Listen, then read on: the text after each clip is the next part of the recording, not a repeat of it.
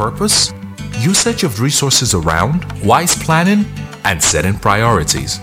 Benga Ademujimi, a certified life coach and NLP master practitioner, is here to expose you to the right principles to discover the gold in you, develop your potential, and display a life of excellence and significance. Welcome to Navigator Lifeguard. All right, it's another great Monday. Um, I'm I'm back. I'm resume. I'm I'm resume back now uh, with Temuyo. I went on holiday with her. we were we were mourning our our mother, beautiful mother. Uh, but the truth of the matter is, um, seriously speaking, um, the, the passion and the emotion in in Moyo with with with mom is very very thick, and um, I think I, I respect that that level. Um, it says a lot about the impact that mom had um, had on you, and um, I pray that every mother will have this kind of uh, miss missing when, when when they are gone by their children. This is to tell all mothers there, impact your children positively. Those are all right. Let me quickly give us our last session on rising beyond recession this morning. Number one, you need to wake up early. You cannot keep on stretching and turning in bed until you get hungry to continue dozing.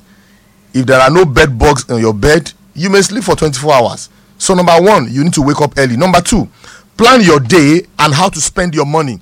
Whenever you get money, start spending it uh, wisely. Don't just start spending it anyhow and finish it anyhow because money have wings, they fly anyhow. Number three, don't wait until you have real big money before you start savings. There is what we call a susu alajo. You need to do that. Maybe daily, maybe weekly, maybe monthly. You need to be doing contribution. Number four, engage in activities usually reserved for the uneducated. Let me repeat engage in activities usually reserved for the uneducated. For example, the electricians, the tilers. Um, it's so sad in this part of the country uh, that um, we import people from Togo, from Ghana, from Cotonou to come and do all these things for us.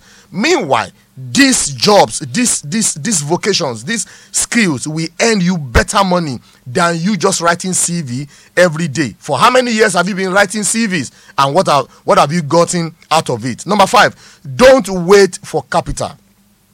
Don't wait for capital. I've said this times with a number and I'm going to repeat this money. Capital simply means brain. Capital does not mean money. That's why you have financial capital, you have structural capital, um, you have a human capital, you have social capital. The number one thing you need to start your business is social capital. That is trust trust. You need to earn the trust of someone. The number two thing you need is human capital. Then you cannot talk about financial capital and other uh, other capitals. So don't say I don't have capital. If you say you don't have capital, it means you don't have brain. The first thing you need is that idea. Number six, stop complaining about everything and correct your own attitude and laziness. I've come to understand in this part of the world that our problem is not necessarily joblessness, but laziness and idleness. People just want to spend money without working. Number seven, stop spending more than you earn Stop spending more than you earn. You cannot be earning 50,000 naira and you are spending 150,000 naira every month. Hey, your bank will soon erupt. Number eight, stop competing in dressing. Stop competing in dressing. Stop competing you you are not competing with anybody you need to compliment somebody number nine stop buying liabilities for yourself that cost you more i mean three times more than your annual income. And lastly stop giving your children and family everything they ask for. Yes you are such loving parent but love doesn't mean wastages. If you are a waster today you are sure to be a beggar tomorrow.